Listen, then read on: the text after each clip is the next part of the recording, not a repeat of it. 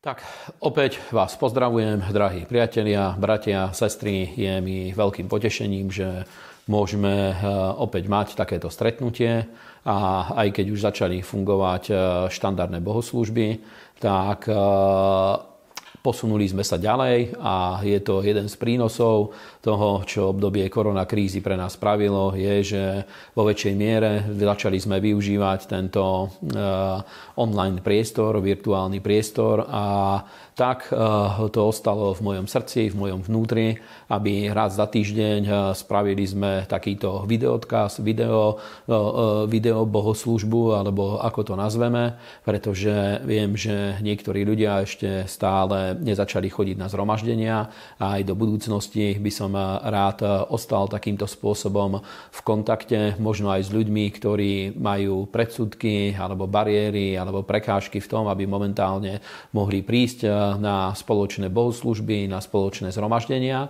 Takže e, máme takú sériu, ktorú teraz skúmame. E, spoločne študujeme Božie slovo. Myslím, že toto už je štvrtýkrát na tému Posúvame hranice.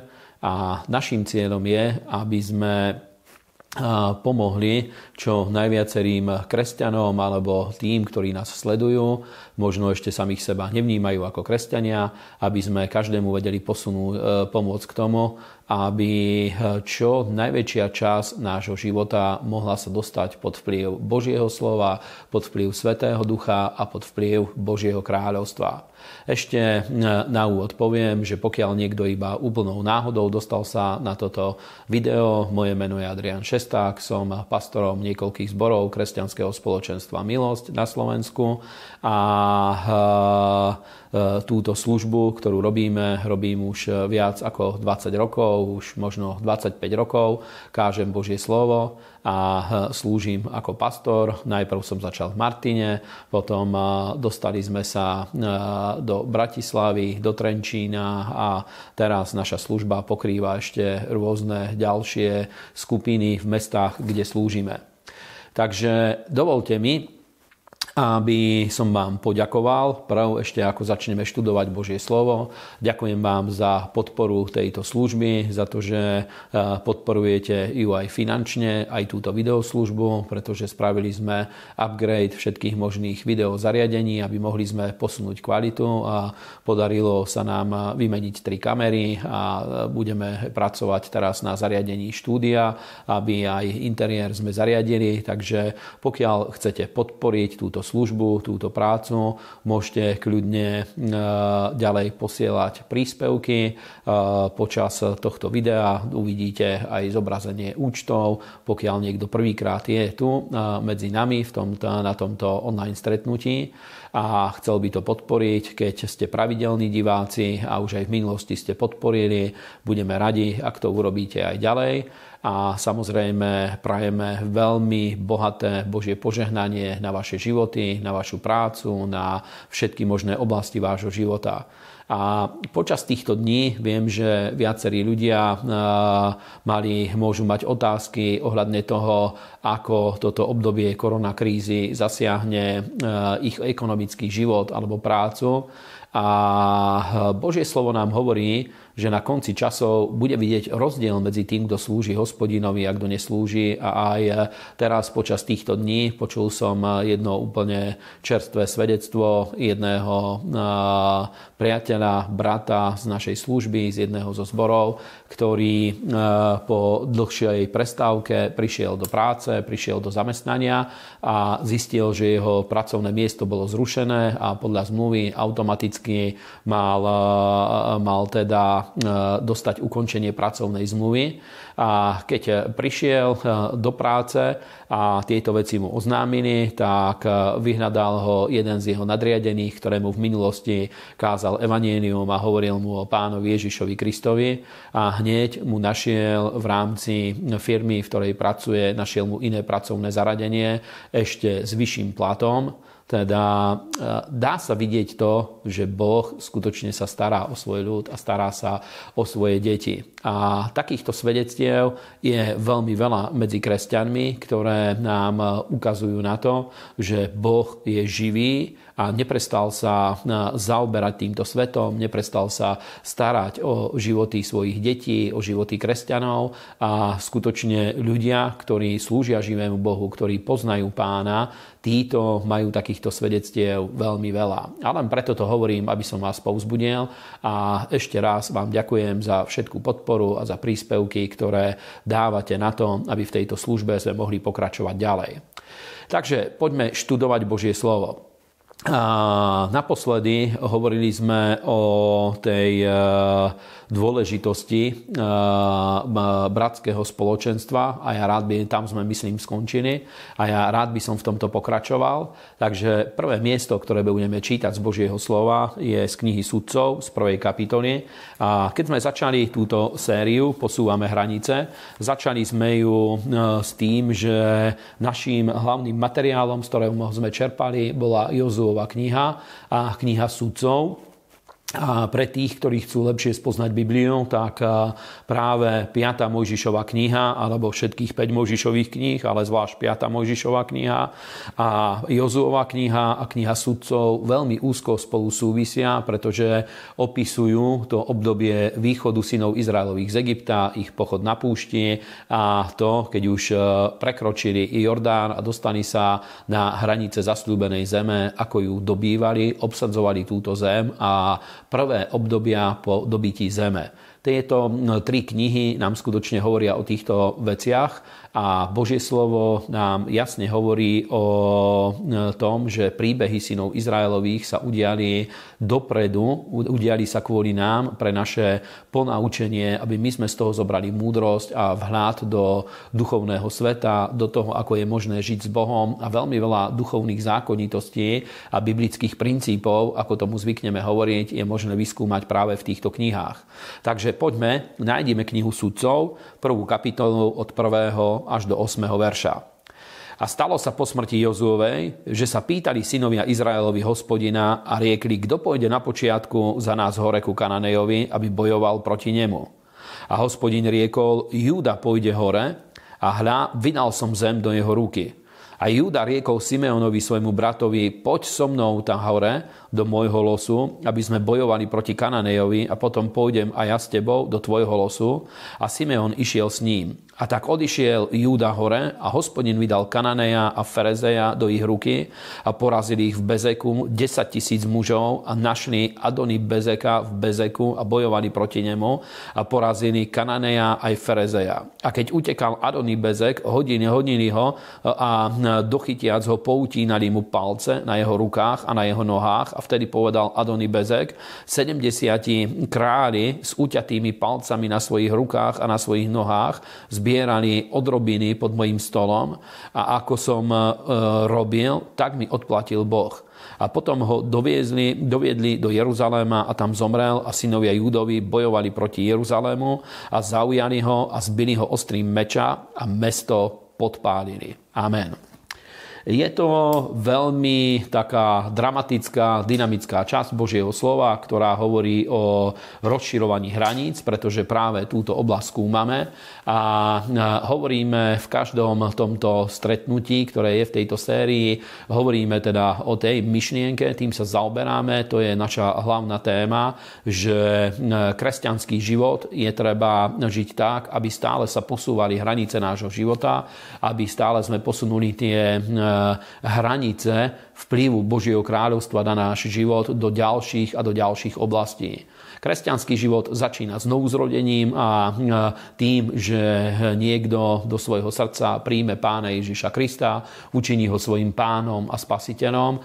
A samotné to, že niekto uverí v pána Ježiša, znovu sa narodí a spečatí toto nové narodenie vo vodnom krste a ešte súčasťou toho je, že príjme aj dar Svetého Ducha s hovorením nových jazykmi, je pokrstený v Svetom Duchu to sú prvé kroky kresťanského života a veľakrát dá sa vidieť, že rôzne dramatické premeny pre, prebehnú v životoch ľudí už počas týchto úvodných, úvodných častí nášho života s Bohom. Ale potom, ako toto prebehne, tak vidíme, že Boh nás zoberie do školy Svetého Ducha, do svojho výchovného procesu a snaží sa takým spôsobom s nami jednať, aby my sme sa naučili stáť na Božom slove, aby sme sa naučili vedeniu Svetého Ducha, aby sme sa naučili, ako žiť v slobode slobode od rôznych hriechov a aby stále ďalej a ďalej sme posúvali hranice nášho života, lebo ľudský život má veľmi veľa oblastí, veľmi veľa sfér, v ktorých e, prebieha, v ktorých e, sa ako ľudia pohybujeme a e, samozrejme, že Božím plánom je, aby každá jedna z týchto oblastí sa dostali pod Božiu vládu a pod autoritu Božieho kráľovstva. A to ale neprebieha úplne samozrejme, toto neprebieha úplne samo od seba, ale je dôležité, aby e, stali sme sa ľuďmi, ktorí aktívne s Bohom spolupracujú na tom, aby náš život sa e, takýmto spôsobom rozvíjal a aby sme rozšírili tie hranice Božieho vplyvu a vplyvu Božieho kráľovstva, e, či už v tomto svete, ale najprv v našom osobnom živote, v rodine a skrze službu, službu Evanielia Evanielia aj v tomto svete. A e, práve tieto príbehy, ktoré čítame počas týchto zhromaždení, nám hovoria o tomto posúvaní hraníc. Akým spôsobom toto prebieha. A aj to, čo sme pred chvíľou prečítali, hovorí o tom, už po smrti Jozuovej, Jozua bol veľký izraelský vojvodca, hovorili sme v jednej z tých predchádzajúcich častí, že bol e, veľkým predobrazom pána Ježiša Krista, pretože Mojžiš síce voviedol synov Izraela Izraelových, vyviedol ich z Egypta, ale do kananejskej zeme, do zasľúbenej zeme ich voviedol Jozua. Presne tak, ako je to s nami, že Boh použil ľudí, ktorí nám svedčili evanielium a priviedli nás k pánovi Ježišovi Kristovi a pomohli nám v tom, aby, eh, aby sme sa dostali z toho starého života, ktorý sme žili pred znovuzrodením, aby sme sa dostali z toho padlého stavu, ktorý sme zdedili od našich predkov, ale do samotného Božieho kráľovstva nás vie voviesť iba samotný Pán Ježiš Kristus. To, aby niekto mohol vstúpiť do Božieho kráľovstva, to nevie e, spôsobiť církev, aj keď Boh môže použiť církev, môže použiť ľudí, ale e, ten samotný vstup, to, že niekto sa znovu narodí, že niekto má, dostane osobné svedectvo z mŕtvych staní pána Ježiša Krista, to už je absolútne nadprirodzené Božie dielo, ktoré vypôsobuje Svetý Duch a do Božieho kráľovstva vieme vstúpiť iba tak, že začneme nasledovať pána Ježiša Krista. A ako Jozua bol tým vojvodcom, ktorý viedol synov Izraelových, presne tak nás vedie Boží syn, pán Ježiš Kristus v tom, aby v Božom kráľovstve stále sme mohli ísť ďalej, aby sme do neho vstúpili a aby náš život sa rozvíjal ďalej. A keď už Jozua zomrel, toto nie je náš prípad, pretože vieme, že Boží syn raz zomrel a vstal z mŕtvych a žije na veky, ale keď už Jozua zomrel, synovia Izraelovi ďalej museli pokračovať, pretože iba jednu generáciu dostali na to, aj to nie celú, keďže Jozua mohol mať okolo e, niekde medzi 40 až 80 rokov, keď voviedol synov Izraelových do Egypta. Nebol už úplným mladíkom a mal niekoľko desiatok rokov na to, aby ich viedol v tých bojoch. A keď už Jozua zomrel, vtedy Pýtali sa synovia Izraelovi na to, ako ďalej majú dobíjať zem. Hľadali tú múdrosť, hľadali Božie vedenie, ako ďalej majú dobíjať zem. A práve tu nám hovorí príbeh, že Boh povedal, že, pra, že rozširovanie bude pokračovať tak, že Júda pôjde ako prvý a zaujme do dedičstva tú časť, ktorú Boh mu zaslúbil. A tu sa dostávame na to veľmi vzrušujúce miesto, kde vidíme, odhaľuje nám Božie slovo jeden veľmi dôležitý princíp, a síce, že Júda, keď prijal judský kmeň, keď prijali od Boha toto, túto inštrukciu, toto vedenie, oni sa rozhodli, že nepôjdu sami, ale Júda zobral so sebou druhý kmeň svojho brata Simeona, pretože Simeon bol jeden z 12 pokolení izraelského národa a išli a bojovali spolu. A to nám hovorí, to nám ukazuje na jeden veľmi dôležitý princíp, ktorý ja dnešný, e, dnešnej tejto časti chcel by som rozvíjať a chcel by som ním prebieha, e, prechádzať celú túto časť. A síce, že sú také oblasti nášho života, ktoré e, vieme získať pod Božiu kontrolu, vieme v nich rozšíriť svoje hranice na, na základe toho, že máme osobné spoločenstvo s Bohom, ale sú také oblasti nášho života, ktoré vieme získať pod kontrolu víťazstva a požehnania, ktoré vieme získať iba vďaka bratskému spoločenstvu. A to je niečo, čomu mnohí kresťania nerozumejú, pretože to, že my máme spoločenstvo bratov a sestier, máme spoločenstvo cirkvy, spoločenstvo veriacich, to je obrovské požehnanie, ktoré Boh dal do nášho života. A ja viem, že sú kresťania, ktorí snažia sa o tom tak hovoriť, ako keby život v cirkvi, v spoločenstve kresťanov bol iba taká náboženská formalita. Snažia sa to dať do takej roviny dávať celý kresťanský život a všetky veci, ktoré sa na toto vzťahujú, snažia sa dávať do takej roviny, ako keby uh, všetky veci, ktorými Boh nás chce požehnať, ako keby sme ich vedeli získať iba samotným spoločenstvom s Bohom. A je veľmi populárne to, že niektorí ľudia no, hovoria o tom, že ja a pán a neprestajne toto no, vyzdvihujú, ako keby toto osobné spoločenstvo bolo najdôležitejšie a najkľúčovejšie. A pravda je taká, že osobný vzťah s Bohom je dôležitá súčasť kresťanského života, ale vôbec nie jediná. Je to jeden z pilierov duchovného života, je to jeden z pilierov kresťanského života, ale e, ak si spomeniete, aj stavba Šalamúnovho chrámu, už e, tá vnútorná časť, ktorá bola e, obklopená stenami, svetiňa a svetiňa svetých, pri ich vchode boli dva stĺpy, ktoré podopierali celú túto stavbu a presne tak aj duchovný život má viacero stĺpov, ktoré podopierajú stavbu stavbu, ktorú Boh robí v našom živote, tá výstavba nášho života alebo rozširovanie nášho života, budovanie nášho duchovného života, akýmkoľvek spôsobom to nazveme, má viacero pilierov, na ktorých stojí.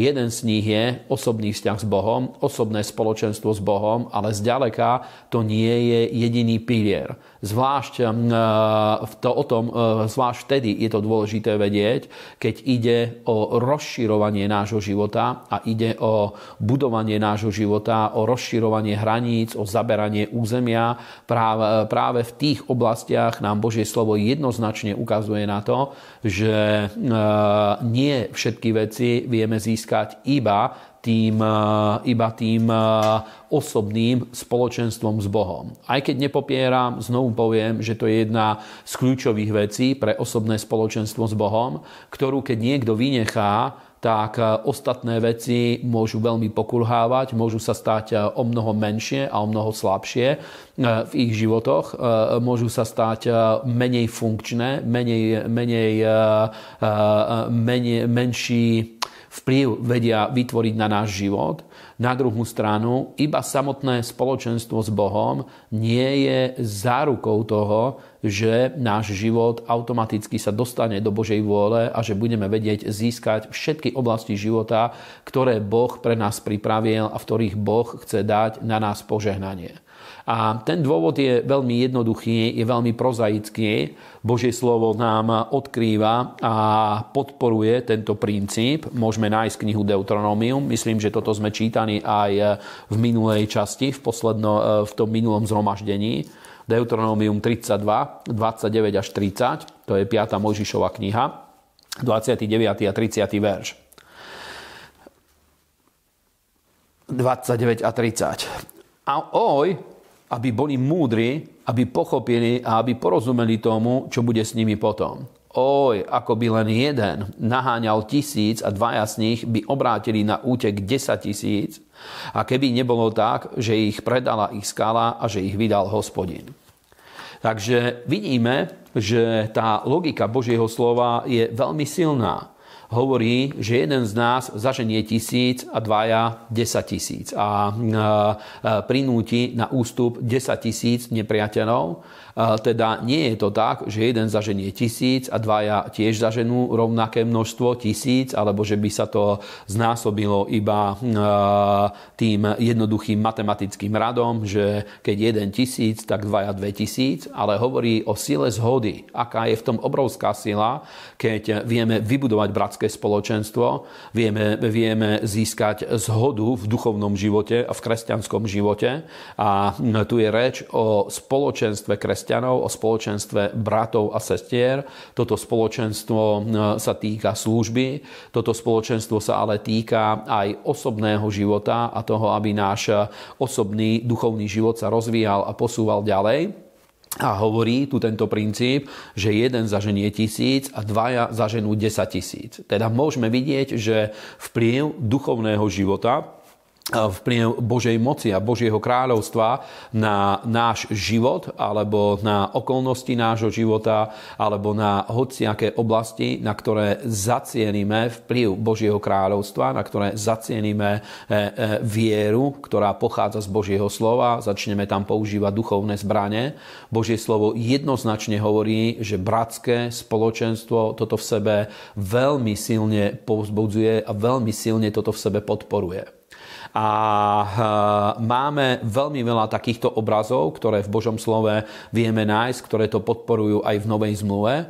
Ukázali sme dve starej zmluve, príbeh eh, Júdu a Simeona, ako spoločne išli a vedeli vyhnať nepriateľov, vedeli poraziť jedného veľmi silného kráľa, ktorý porazil 72 kráľov a tieto dva kmene, Júda a Simeon, dokázali poraziť tohto Adony Bezeka.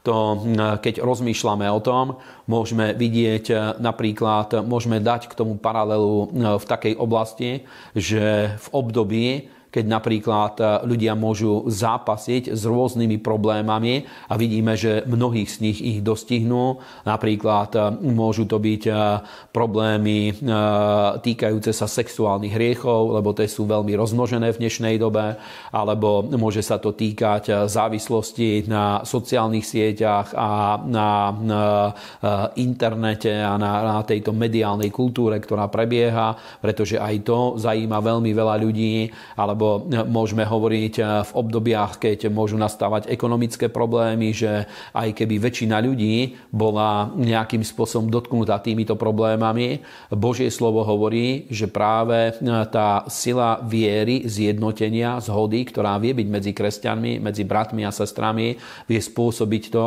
že aj v oblastiach, kde iní ľudia, kde nie je bežné získať úspech, pretože 72 kráľov porazil Adony Bezek, práve táto sila zjednotenia, sila zhody, jednoty medzi Božím ľudom vie spôsobiť to, že kresťania vedia prelomiť v týchto oblastiach skrze Božiu moc, keď vedia vytvoriť, naplniť tie podmienky jednoty a zhody.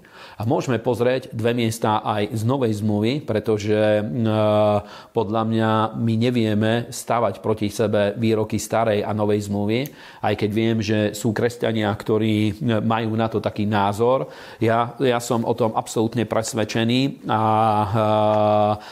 úplne, úplne, úplne vnútorne to vnímam, že je veľká kontinuita medzi starým a novým zákonom, medzi starou a novou zmluvou.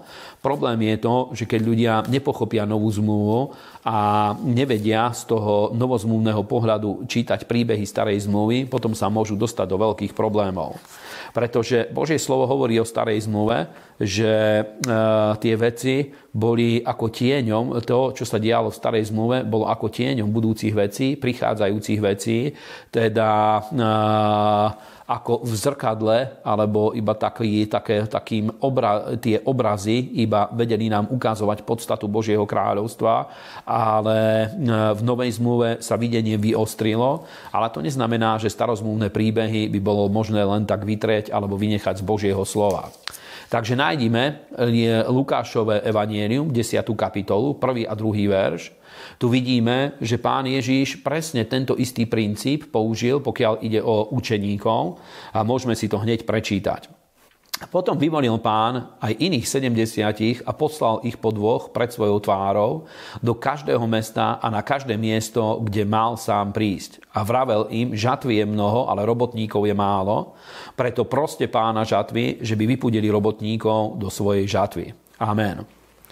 A tu opäť vidíme jednu nesmierne dôležitú vec. Vidíme tu veľmi dôležitú vec a síce, že pán Ježíš aj svojich učeníkov nepovedal im, že chodte, chodte vy a Boh bude s vami, alebo každý jeden z vás a pán spoločne to dáte, lebo niekedy aj tak sa to interpretuje, že ja nie som sám, ale viem, že pán je so mnou, teda máme zhodu a už sme dvaja.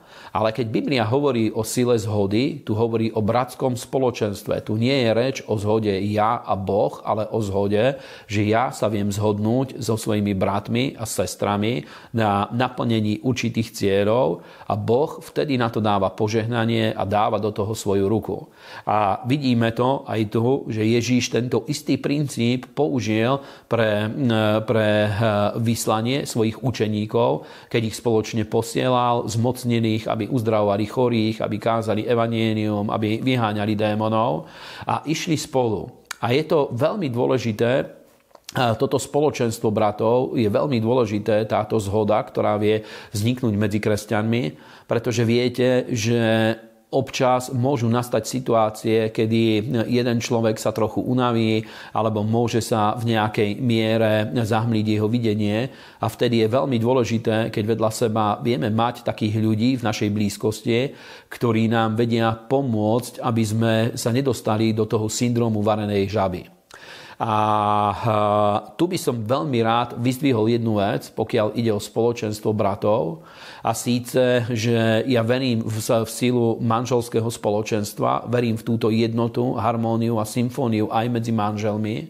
Ale musím povedať, že nie na všetky otázky a problémy je odpoveď práve je sila jednoty, ktorú vedia vytvoriť manželia medzi sebou. Niekedy áno ale nie na všetky veci je toto odpoveďou, že sú ľudia, ktorí vedia vytvoriť túto jednotu medzi sebou, pretože zvlášť v manželstve, keď v rodine sa dlhodobo manželia boria určitými problémami. Môže to byť, ja neviem, problémy eh, opakovaných ochorení u detí, alebo problémy týkajúce sa finančného tlaku, alebo určitých eh, zlozvykov, alebo problémov, ktoré sú prítomné v rodine a v manželstve, tak práve preto, že dlhodobo žijú spoločne pod týmto tlakom, pod týmto útlakom, je možné, že práve u nich sa vytvorí tento syndrom varenej žaby. Preto je veľmi dobré a veľmi dôležité, že my máme spoločenstvo cirkvy, spoločenstvo bratov a sestier, spoločenstvo veriacich, pretože keď sú v cirkvi bratia a sestry, ktorí e, nežijú naše životy, nežijú v tých istých tlakoch, v určitej miere žijú samozrejme, ale nežijú v tých istých tlakoch, ako, ich žije, ako v nich žijeme my, neprechádzajú tou istou situáciou, ktorou prechádzame my, tak e, práve spoločenstvo s nimi nám vie pomôcť, aby sa vyostrila naša mysel a aby sa, sa dostali pod vplyv zjavenia a pod vplyv Svetého Ducha. A toto je mimoriadne dôležitý princíp, ktorý vidíme, že prechádza celou Bibliou, prechádza starou zmluvou, prechádza novou zmluvou a vidíme, že to je princíp, ktorý Boh určil na to, aby vedeli sme žiť výťazný, úspešný kresťanský život. Ďalší príklad novej zmluvy, ktorý by sme vedeli v tejto oblasti spomenúť, je napríklad služba Apoštola Pavla. A opäť toto vytvára toto môže vytvárať určitý, určitý precedens, ako my vnímame veci, lebo my veľakrát vnímame ako Apoštola Pavla ako jedného superhrdinu a Apoštol Pavol skutočne bol jeden, jeden duchovný obor, bol to mega apoštol, bol hyperapoštolom, tak ho nazýva Božie slovo teda jeho apoštolská služba, miera zjavenia, miera pomazania prekračovala bežnú službu apoštolov, bežnú službu iných, služ- iných ľudí, ktorí žili v jeho období. Dokonca dá sa povedať, že prekračovala službu väčšiny ľudí, ktorí vôbec kedy žili na tejto zemi. Preto väčšiu časť Novej zmluvy, listov Novej zmluvy, ktoré sú poslané cirkvi, boli napísané práve, e, práve apoštolom Pavlom. Ale Pavol tiež nebol takýto vlk samotár, ako niekedy by ľudia o ňom mohli mať obraz, pretože veľakrát sa stane, že v dnešnej dobe sú ľudia, ktorí sa snažia poukazovať na to, tak chápu kresťanstvo, že toto spoločenstvo ja a Boh ako keby vytváralo takýchto vlkov samotárov. A my nesmieme zabúdať na to, že Boží ľud je ale nazvaný ovčím ľudom a ovce sú stádové zvieratá, sú, sú zvieratá, ktoré žijú v stáde. Napríklad, keď niekto chová ovce na dvore, nikdy nemôže mať jednu, pretože jedna ovca sama o sebe by sa zbláznila. Prečo je to tak, ja neviem, ale musí mať aspoň dve alebo 3, 4 a viacej, ale nikdy nemôže byť jedna. Ja síce nie som chovateľ oviec, som pastor a mám duchovnú službu a nikdy som ovce nechoval, ale keď som bol malý chlapec, u babky chovali sme ovce a keď som sa pýtal ovce, ovca, že prečo ich máme dve, on mi vysvetľoval a nejako som sa doteraz tým veľmi nezaoberal, ale on mi vysvetľoval, že keby bola jedna, tak ona by neprežila. A ovce tiež možno tomu nejako veľmi dobre nerozumel, ale dozvedel sa to zrejme od svojich rodičov, ale ovca nikdy nemôže byť sama, musia byť dve alebo viacej. A duchovný život je tomuto veľmi podobný, pretože, je, pretože človek ako kresťan sám neprežije. A teraz nikto nemôže povedať, že ja mám Boha, lebo každý má Boha v tomto zmysle. Dá sa eh, o tom hovoriť, ale na to, aby človek prežil, potrebuje túto silu zhody. A to je niečo, čo v kresťanstve podľa mňa je veľmi málo, je to veľmi podcenená záležitosť a keď hovoríme o sile jednoty, o sile zhody, e, prosím vás, e, nemyslíte teraz na ekumenizmus, pretože toto s ekuménou nemá nič spoločné. Tu je reč o o vytvorení duchovnej jednoty, duchovnej zhody. V ekuméne veľakrát ľudia zvyknú hovoriť, že nehľadajme to, čo nás rozdeľuje, ale to, čo nás spája.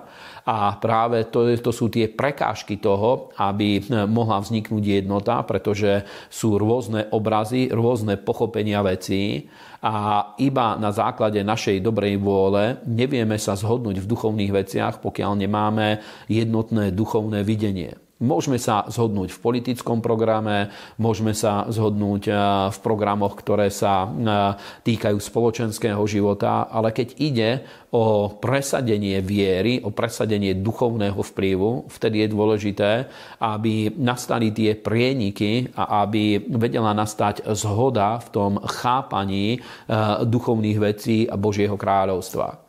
Preto, e, preto Biblia vyzdvihuje do veľkej miery túto silu zhody a jednoty.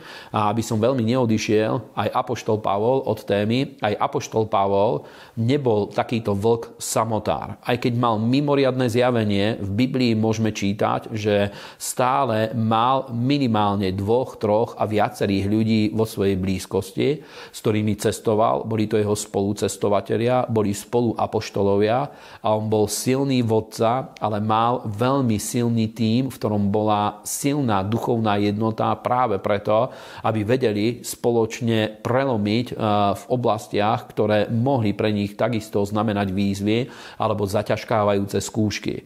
Napríklad spomente si situáciu vo Filipis. Aj tam je napísané, že o polnoci Pavol a Sílas spievali Bohu žalmy. Nebol to iba samotný Pavol.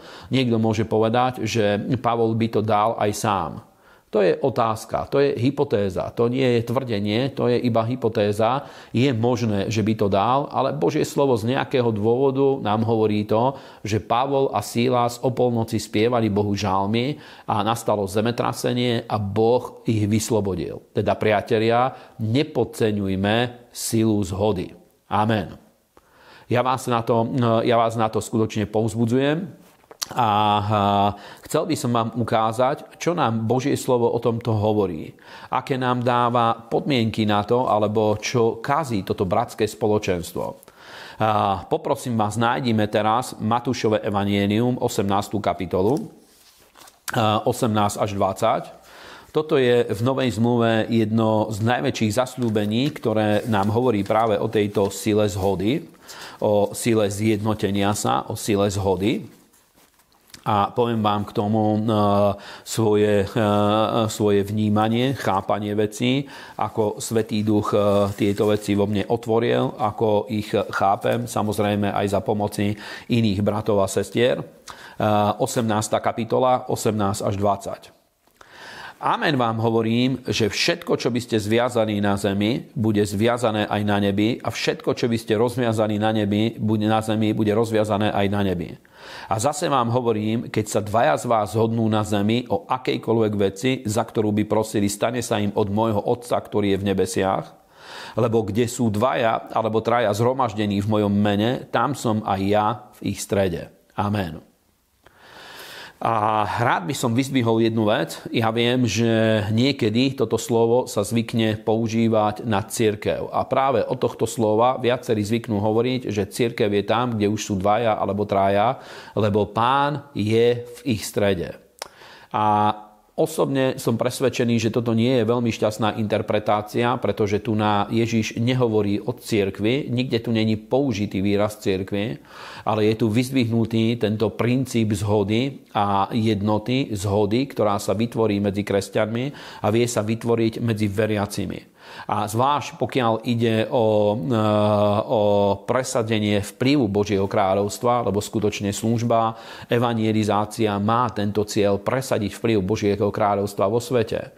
Takisto, keď v nejakej oblasti života my osobne chceme prelomiť, tiež je to o presadení vplyvu Božieho kráľovstva do nášho života či už aby sme porazili hriechy, aby sme porazili zviazanosti, aby sme získali väčšiu, väčšiu mieru slobody, alebo eh, aby sme, eh, aby sme eh, posunuli sa ďalej v smelosti, v službe a tak ďalej do rôznych oblastí. Zase toto vieme posunúť v oblasti zdravia, v rôznych oblastiach.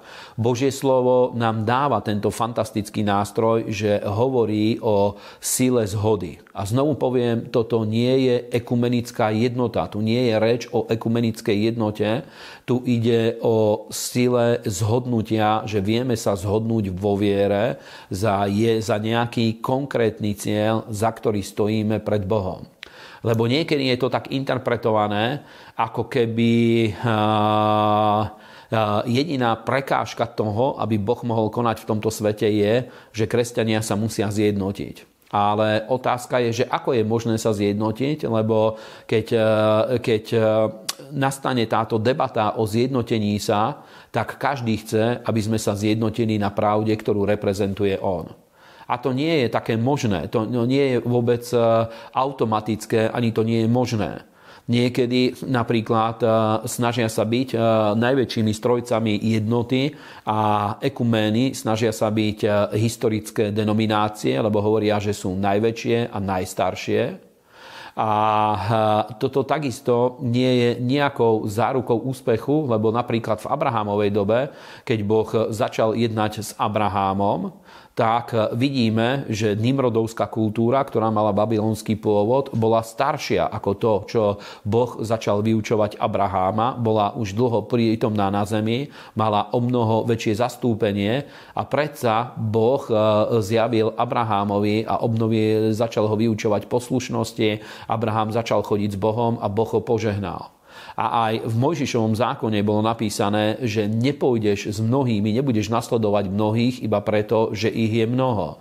Teda to, ako sa dá vytvoriť duchovná jednota, určite ekuména na toto nie je žiadnou odpoveďou a nie je žiadnou cestou, ale dá sa vytvoriť jednota, dá sa vytvoriť sila jednoty, sila zjednotenia na úrovni miestnej cirkvi. Napríklad, aj to by som rád povedal, niekedy vidíme kresťanov, ktorí eh, pohrdajú miestnou cirkvou, miestnym spoločenstvom a hlásaja sa k rôznym biblickým učiteľom, ktorí žijú na opačnej strane sveta. Napríklad v dnešnej dobe je veľmi populárny Joel Austin a to nie je žiadna osobná interakcia voči nemu, ja si ho veľmi vážim, mám ho veľmi rád, je to eh, veľký boží muž ale napríklad s Joelom Ostínom ja sa neviem zhodnúť. Hoci ako ho obdivujem, mám ho rád, úplne príjmam čokoľvek povie, príjmam takmer bezvýhradným spôsobom vnímam, e, príjmam jeho službu, ale s ním sa nemôžem zhodnúť, pretože ho nepoznám a on nepozná mňa. Teda neviem, neviem, eh, či na môj prípad mal by ten istý pohľad, ako mám ja a on o mojom prípade ani nevie. Teda nie je možné s ním vytvoriť silu zhody. Zhodnúť sa dá iba s ľuďmi, s ktorými máme blízke osobné spoločenstvo. Ďalej, Božie slovo nám hovorí, že používa taký výraz, že kdekoľvek, môžeme si to aj prečítať priamo, tu na, nájdime v 19. kapitole.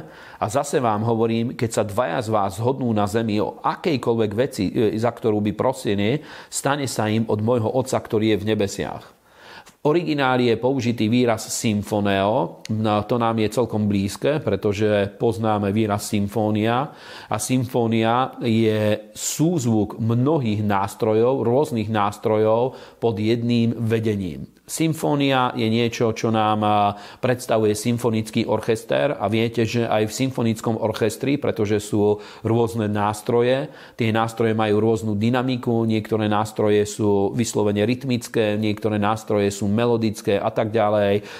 Samotný technika hry a tak môže byť na nich úplne rozdielná.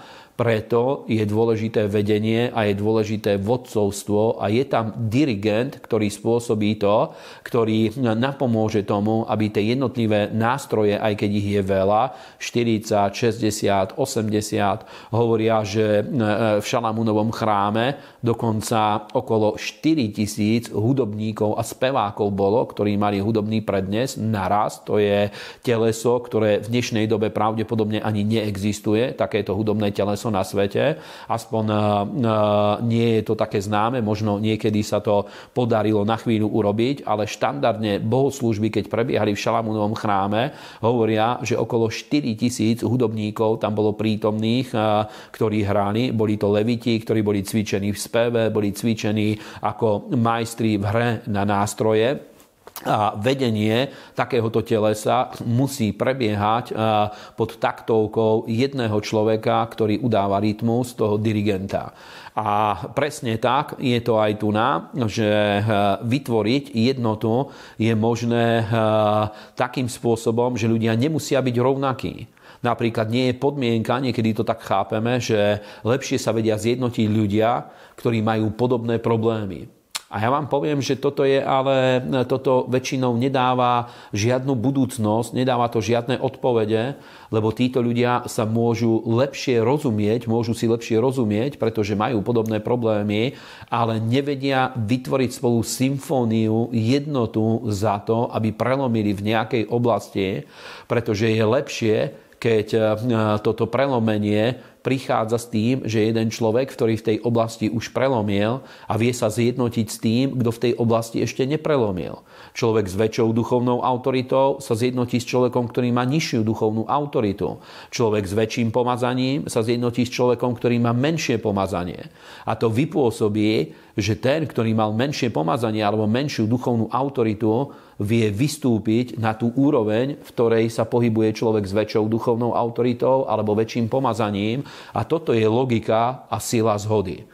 A napríklad manželské spoločenstvo toto no, väčšinou nevie vypôsobiť v zvláštnych oblastiach, kde sa dlhodobo nepodarilo prelomiť, tak je treba vytvoriť spoločenstvo s takými bratmi a sestrami, ktorí no, v tej oblasti už prelomili a získali úspech. A to je to, čo nám tu Biblia hovorí. Druhá vec je, čo tu hovorí, že keď idú, no, je tu tá, to symfoneo, druhý verš hovorí, to je ten 20 lebo kde sú dvaja alebo traja zhromaždení v mojom mene, tam som ja v ich strede, ale v origináli je, že kde idú dvaja alebo traja jedným smerom. Teda majú jasne určený smer, ktorým idú a v tomto smere sa zhodli, spoločne uplatňujú svoju vieru a vplyv Božieho kráľovstva, vplyv Božej moci, zacielujú za konkrétnym cieľom, jasne, e, jasne sa obrátia na ten istý cieľ, vtedy veľmi silne vzrastie vplyv Božieho kráľovstva a Božie slovo hovorí, že e, vtedy je pán v ich strede, pridáva sa do toho a je v ich strede. Je to tak, ako keby samotný Ježíš tam bol prítomný. A to je niečo, čo vie veľmi výrazne zvýšiť vplyv Božieho kráľovstva na náš život v rôznych oblastiach.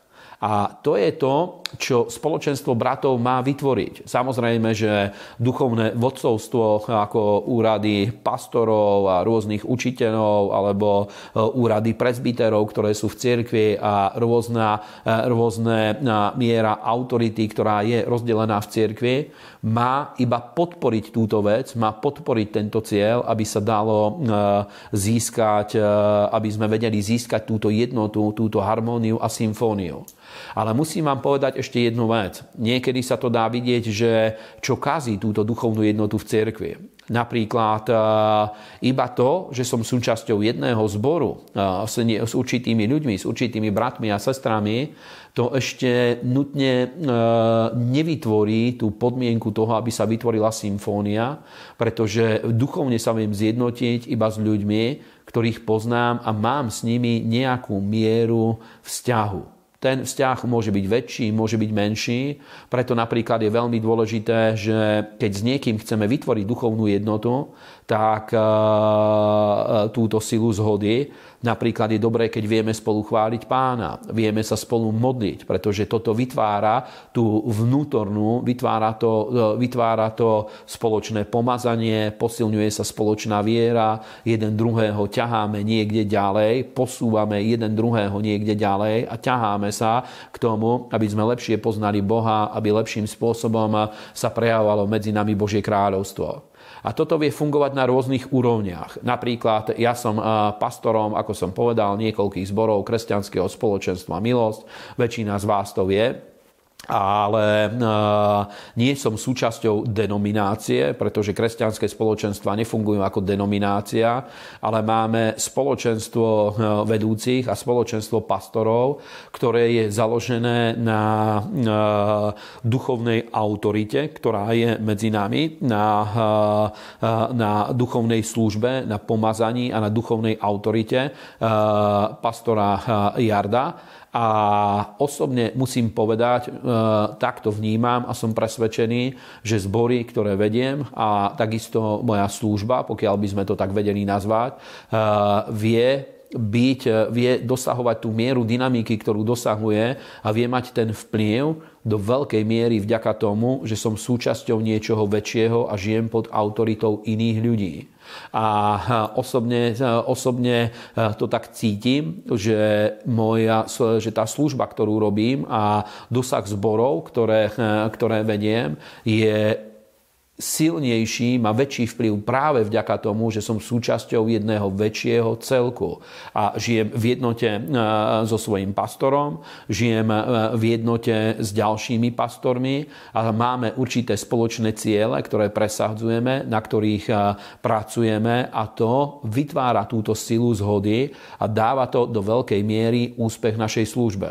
V osobnom živote je to veľmi podobné. A je jasné, že na úrovni cirkvi nie s každým človekom sa viem zjednotiť, nie s každým človekom viem eh, vytvoriť túto harmóniu, symfóniu, ale eh, nie s každým bratom a sestrou v cirkvi, ale viem mať niekoľko takýchto bratov, s ktorými sa viem zjednotiť, v ktorých je podobný duch, ako je vo mne. Je podobné myslenie v nich, ako je vo mne. A veľakrát tie služobné týmy, ktoré sú v cirkvi, ľudia, ktorí slúžia, alebo chcú byť súčasťou služobného týmu, je to jedno, či to je chváliaci tým, nejaký modlitebný tým, evangelizačný tým. Jeden z najväčších predpokladov je, aby ľudia v tom týme boli jedného ducha. Mali, mali jedného ducha, jednu mysl, zmysel, aby mali spoločné duchovné hodnoty. Tam nejde len o to v prvom rade, či niekto lepšie ovláda, ja neviem, rétoriku, alebo ja neviem, spôsob spevu, alebo či niekto lepšie ovláda nejakú techniku modlitby, alebo ako by sme to nazvali, ale ide práve o to, či je vytvorená táto jednota a napríklad e, vedúcimi v cirkvi, v rôznych službách. Predpoklad tohto nie je to, že niekto je najväčší odborník alebo najtalentovanejší, ale práve jeden duch vytvára to, kto sa stane vedúcim určitých služieb, že je jedného ducha s ľuďmi, ktorí sú nad ním, majú, má spoločné duchovné vnímanie, podobné duchovné cítenie a vie sa vytvoriť takýmto spôsobom tá symfónia alebo harmónia. A to je jeden veľký predpoklad toho, aby Boh nás požehnal a vedeli sme získať toto prelomenie. Osobne takto vnímam, že preto Boh eh, dal v cirkvi aj presbyterium, dal presbyterský eh, úrad, pretože presbyter znamená dozorca zboru a je to niečo, tak by sme to mohli nazvať ako predlžená ruka pastora. Sú to ľudia, ktorí eh, nesú duchovnú autoritu ale je mi jasné, že e, osobnosť pastora alebo pastor ako taký nemusí úplne, úplne vyhovovať všetkým ľuďom, ktorí sú v cirkvi. Preto e, je tento presbyterský zbor, pretože sú tam ľudia rôznych typov a každý môže nájsť niekoho, s kým sa vie zhodnúť v tých e, dôležitých kľúčových momentoch, s kým vie vytvoriť túto symfóniu. Niekto mu možno osobnostnejšie je bližší niekto iný, ja mám veľmi rád dynamických ľudí, niekto má možno radšej pokojnejších ľudí a tak ďalej. A, mám rád ľudí, v ktorých je obrovská drávosť, aj za cenu toho, že to niekedy vyzerá možno navonok pôsobia drzo.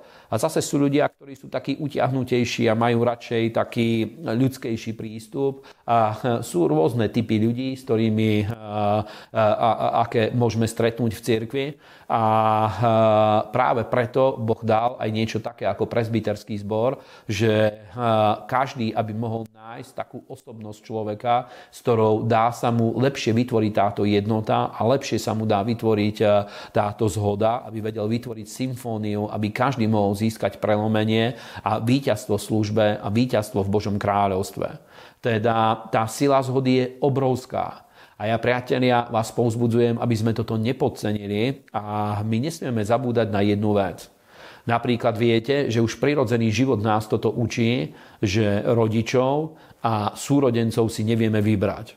To nie je tak, že keď niekto prichádza na tento svet, tak povie, tak ja sa chcem narodiť v tejto rodine, lebo je možné, že e, väčšina ľudí by sa chcela narodiť v rodine, ja neviem, Billa Gatesa, alebo v rodine e, anglickej kráľovskej rodiny, alebo niekde inde. A zase nikto, e, málo ľudí by sa chcelo narodiť v Afrike nejakým chudobným ľuďom a tak ďalej. My si nevyberáme rodičov a takisto si nevieme vybrať ani súrodencov. Napríklad viete, že veľakrát medzi súrodencami je celoživotná konkurencia a tak ďalej. Medzi súrodencami existujú rôzne boje, Niektorí, niektorým sa podarí vytvoriť blízky vzťah, niektorí majú, majú taký vzdialenejší vzťah, keď je viacej súrodencov, niektorí sú si bližší, niektorí sú si vzdialenejší, ale nevieme si vybrať ani súrodencov. Čo si vieme vybrať, sú priatelia. To je pravda, že priateľov si vieme vybrať. A keď ide o cirkev, ja viem, že to bráni určitým ľuďom, aby získali pozitívny vzťah voči cirkvi. To im práve v tom bráni, že vidia v cirkvi ľudí, ktorí eh, ktorí nie sú pre nich dostatočne dôveryhodní. A je pravda, že s tými, dôveri, s tými ľuďmi, ktorí nie sú pre mňa dôveryhodní dostatočne, ja neviem vytvoriť symfóniu, neviem s nimi vytvoriť zhodu. Ale zase, pokiaľ v určitej skupine ľudí s nikým neviem sa zjednotiť, s nikým neviem vytvoriť symfóniu, tak to znamená jednu vec, že je veľmi pravdepodobné, že problémom nie sú tí iní ľudia, ale problematický som ja. A to je niečo, na čo veľakrát ľudia nemyslia, lebo tí ľudia, ktorí hovoria proti cirkvi alebo nemajú radi cirkev, nemajú radi spoločenstvo bratov, veľakrát argumentujú tým, ale tí ľudia sú takí a takí.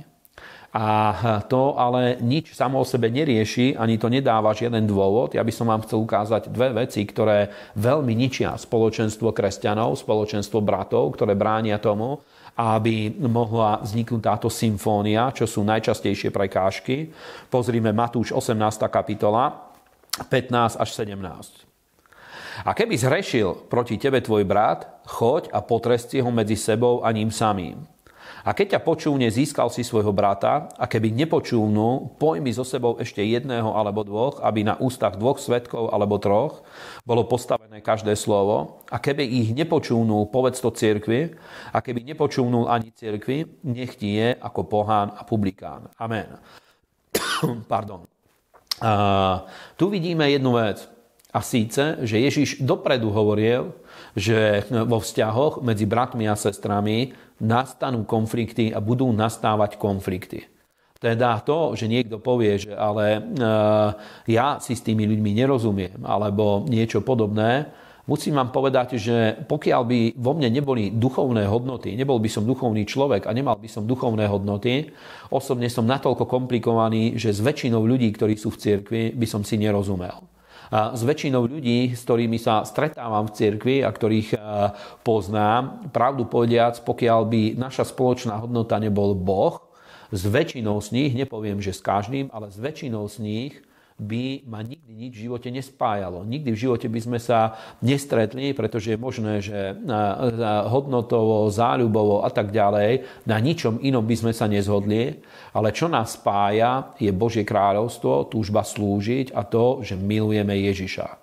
To je dôvod, prečo sú ľudia, s ktorými e, ja sa viem zjednotiť a dokonca musím povedať, že osobne nemám problém príjmať aj ľudí, o ktorých ja viem, že mňa osobne veľmi nemusia.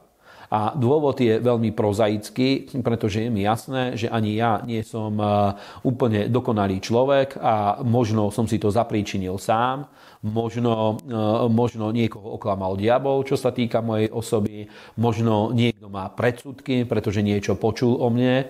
A rovnako aj ja občas sa musím vyrovnať s predsudkami voči iným ľuďom, aj keď v poslednej dobe sa snažím, v posledných rokoch, keď niekto mi má povedať niečo negatívne o nejakom človeku z cirkvi, okamžite pred tým prchám, zatváram uši, vypínam mysel, nechcem to vôbec počuť, nech príde o čomkoľvek, nechcem sa miešať do rôznych konfliktov bratov a sestier, občas sa stane, že niekto za mnou príde, napríklad, ja neviem, vytvorili spoločný biznis a chcú, aby, a pohádajú sa, chcú, aby ja som to rozsúdil a ja im poviem, priatelia, vy ste ma nevolali, keď ste sa spolu dohovárali, ja teraz nemôžem vás rozsúdiť, pretože keď by ste dopredu sa ma pýtali na to, či máte spolu podnikať, či máte spolu vytvoriť nejaký obchod a tak ďalej, je možné, že už na začiatku by som vám povedal, aby ste do toho ani nešli.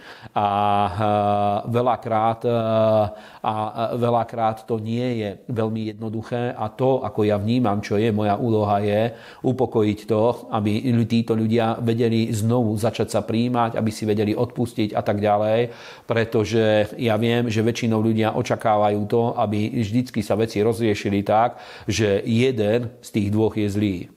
Ale pravda je taká, že ja som pastor, ktorý vediem ľudí a pokiaľ niekto neurobil otvorene niečo zlé, pokiaľ niekto cieľene niekoho neobral, neurobil na neho cielený podvod ako úkladný nejaký skutok, že dopredu bol premyslený, tak ja nemám dôvod kohokoľvek odsúdiť z jedného dôvodu, pretože ja som pastorom aj jedného, aj druhého a musím ostať aj ďalej.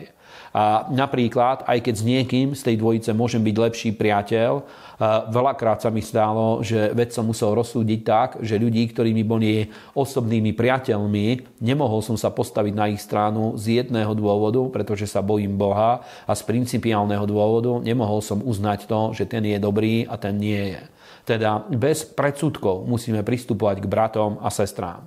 A Božie slovo dopredu nás upozorňuje na to, že stane sa, alebo môže sa stať, že niekto sa voči nám zhreší, teda prehreší sa voči nám, urobí niečo, čo eh, dá sa eh, kvalifikovať ako prehrešok voči našej osobe, ale my sa s tým musíme vysporiadať a ísť ďalej.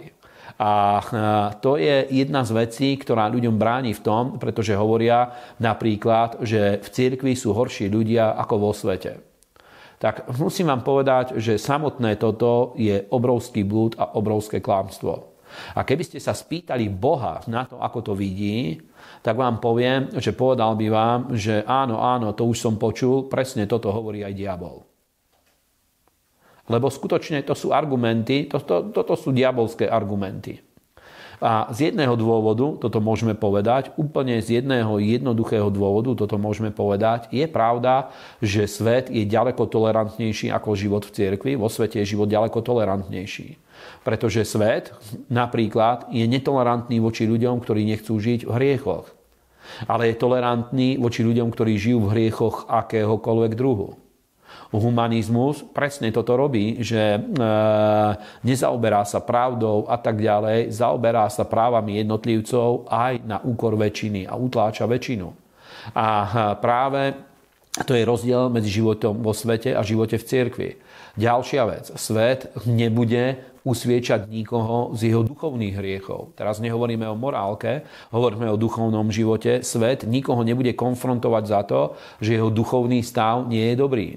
Ale keď, eh, keď prídem do cirkvi a ľudia, ktorí sú okolo mňa, žijú určitou majú určitú kvalitu duchovného života, už samotná ich prítomnosť bude usviečať mňa. Napríklad, keď je spoločný pôst a ja sa nepostím a prídem na stretnutie, kde viem, že je tam 10 bratov, ktorí sa postia a ja som súčasťou tohto spoločenstva a ja sa nepostím, je to prirodzené, že nebudem sa cítiť rovnako komfortne a e, niečo začne tlačiť na moje, na moje svedomie a začne vo mne vytvárať, začne ma usviečať o tom, že mal som byť v jednote s týmito ľuďmi.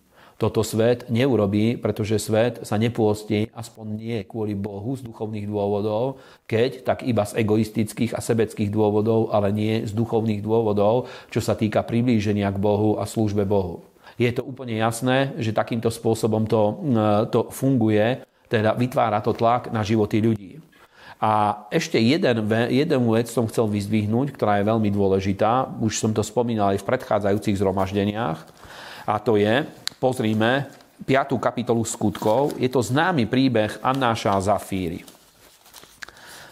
Neplánoval som, že trošku sa nám to natiahne, až tak, ako teraz ale 5. Eh, kapitola skutkov, preto veľmi rýchlo budem sa snažiť toto prebehnúť. A istý človek menom Annáš so Zafírou svojou ženou predal celý majetok a krátmo uňal z utržených peňazí aj s vedomím svojej ženy a doniesol nejakú čiastku a položil k nohám apoštolov. A Peter povedal Ananiášu, prečo naplnil Satan tvoje srdce, aby si oluhal Svetého Ducha a uňal krátmo z peňazí za to pole. Či azda nebolo tvoje, keď bolo nepredané, a keď bolo predané, tiež bolo v tvojej moci. Prečo si si uložil tú vec vo svojom srdci, neluhal si ľuďom, ale Bohu. A keď počul Ananiáš tie slova, Padol a vydal ducha a prišla veľká bázeň na všetkých, ktorí to počuli. A čo mladší vstanúc, upravili ho a vynesúc pochovali. A stalo sa tak asi o 3 hodiny, že vošla jeho žena, nevediac, čo sa stalo. A Peter jej povedal, povedz mi, či ste za toľko, toľko predali to pole. A ona odpovedala, áno, za toľko.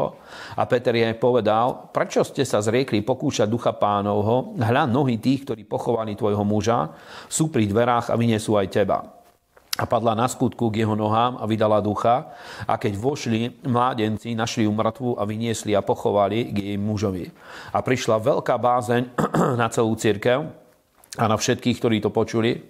A skrze ruky apoštolov dialo sa mnoho divov a zázrakov medzi ľudom a všetci boli jednomyselne v dvorane Šalamúnovej. Amen.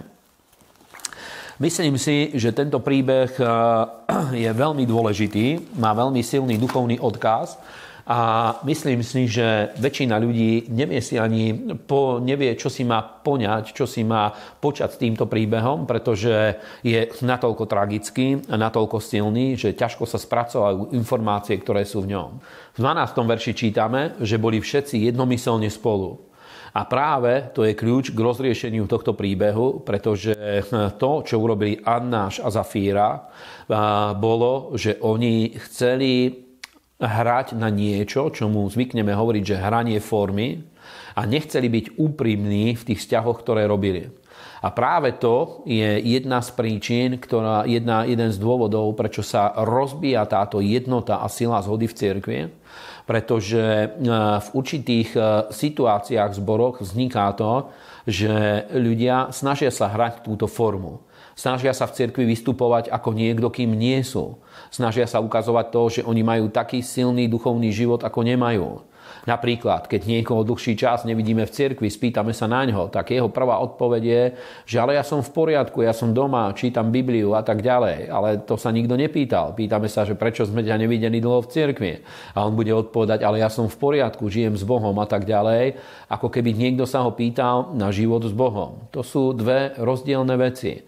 A eh, je vidieť, že keď ľudia takto reagujú, väčšinou snažia sa držať túto formu, hrať to, že e, oni hrajú nejakú formu, aby nikto sa nemiešal do ich života. A samozrejme to nie je cienom, my nemáme tento zvyk skúmať životy ľudí, držať ich pod mikroskopom a pod drobnohľadom a kontrolovať ich životy, ale je to niečo, čo absolútne rozbíja túto silu jednoty.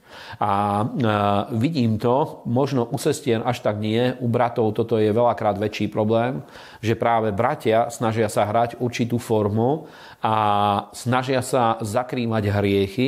Nechcú napríklad, aby určité veci týkajúce sa ich života vyšli na povrch, a samozrejme, že nie je cieľom, aby niekto iný tieto veci vyniesol na povrch, ale cieľ je, aby ja sám som mal toľko odvahy, toľko statočnosti, toľko guráže v sebe, aby som vedel priznať svoje slabosti pred inými ľuďmi. To nehovorím, že pred všetkými, ale je určitá skupina ľudí, pred ktorými by som mal byť schopný toto urobiť Napríklad, keď je najhoršie, ja idem za svojim pastorom, za pastorom Jardom a sú určité veci, kedy kľudne sa priznám, že potrebujem radu, potrebujem pomoc, potrebujem inštrukciu, hľadám odpoveď na nejakú vec a poprosím ho o radu, poprosím ho o pastoráciu, poprosím ho o modlitbu a o ďalšie veci, pretože práve v tomto je sila zhody.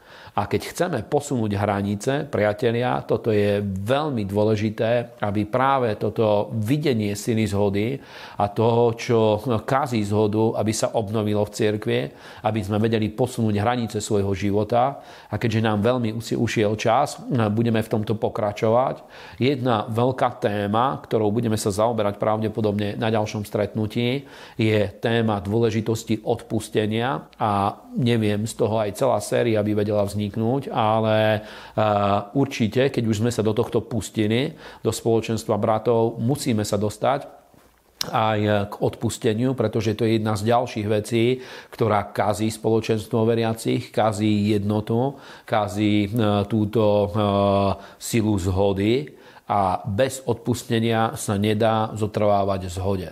Teda nech vás Boh veľmi požehná. Ja chcel som vás povzbudiť, aby ste napravili svoj vnútorný vzťah voči cirkvi, voči bratom a sestrám, aby ste videli, že cirkev, miestna cirkev je niečo nenahraditeľné v životoch kresťanov a je to veľmi dôležitý pilier v našeho úspešného, výťazného, rozmáhajúceho sa duchovného života. Nech vás Boh veľmi požehná, krátko sa pomodlím nakoniec. Páni Ježišu, chválime ťa, vyvyšujeme, kláňame sa pred Tebou, ďakujeme Ti za Tvoju milosť, za všetky požehnania, ja Ti ďakujem za všetkých bratov a sestry a modlím sa mení Ježiša Krista, aby, Páne, Ty, eh, ty si svojou milosťou posilnil srdcia bratov a sestier, aby náš duchovný život sa rozmáhal, aby, Páne, vedeli sme rozšíriť hranice nášho života, aby vplyv Božieho kráľovstva, Pane, išiel do ďalších a do ďalších oblastí. A v mene Ježiša Krista sa modlím voči všetkým silám, ktoré rozbíjali túto silu eh, zjednotenia, zhody v cirkvi medzi bratmi a sestrami a modlím sa mene Ježiš, každá sila klamstva, ktorá mala narušiť tú vnútornú silu života cirkvi a spoločenstva veriacich je zničená a modlím sa mene Ježiša Krista, aby Ty si dal na toto milosť v mene Ježiš. Amen.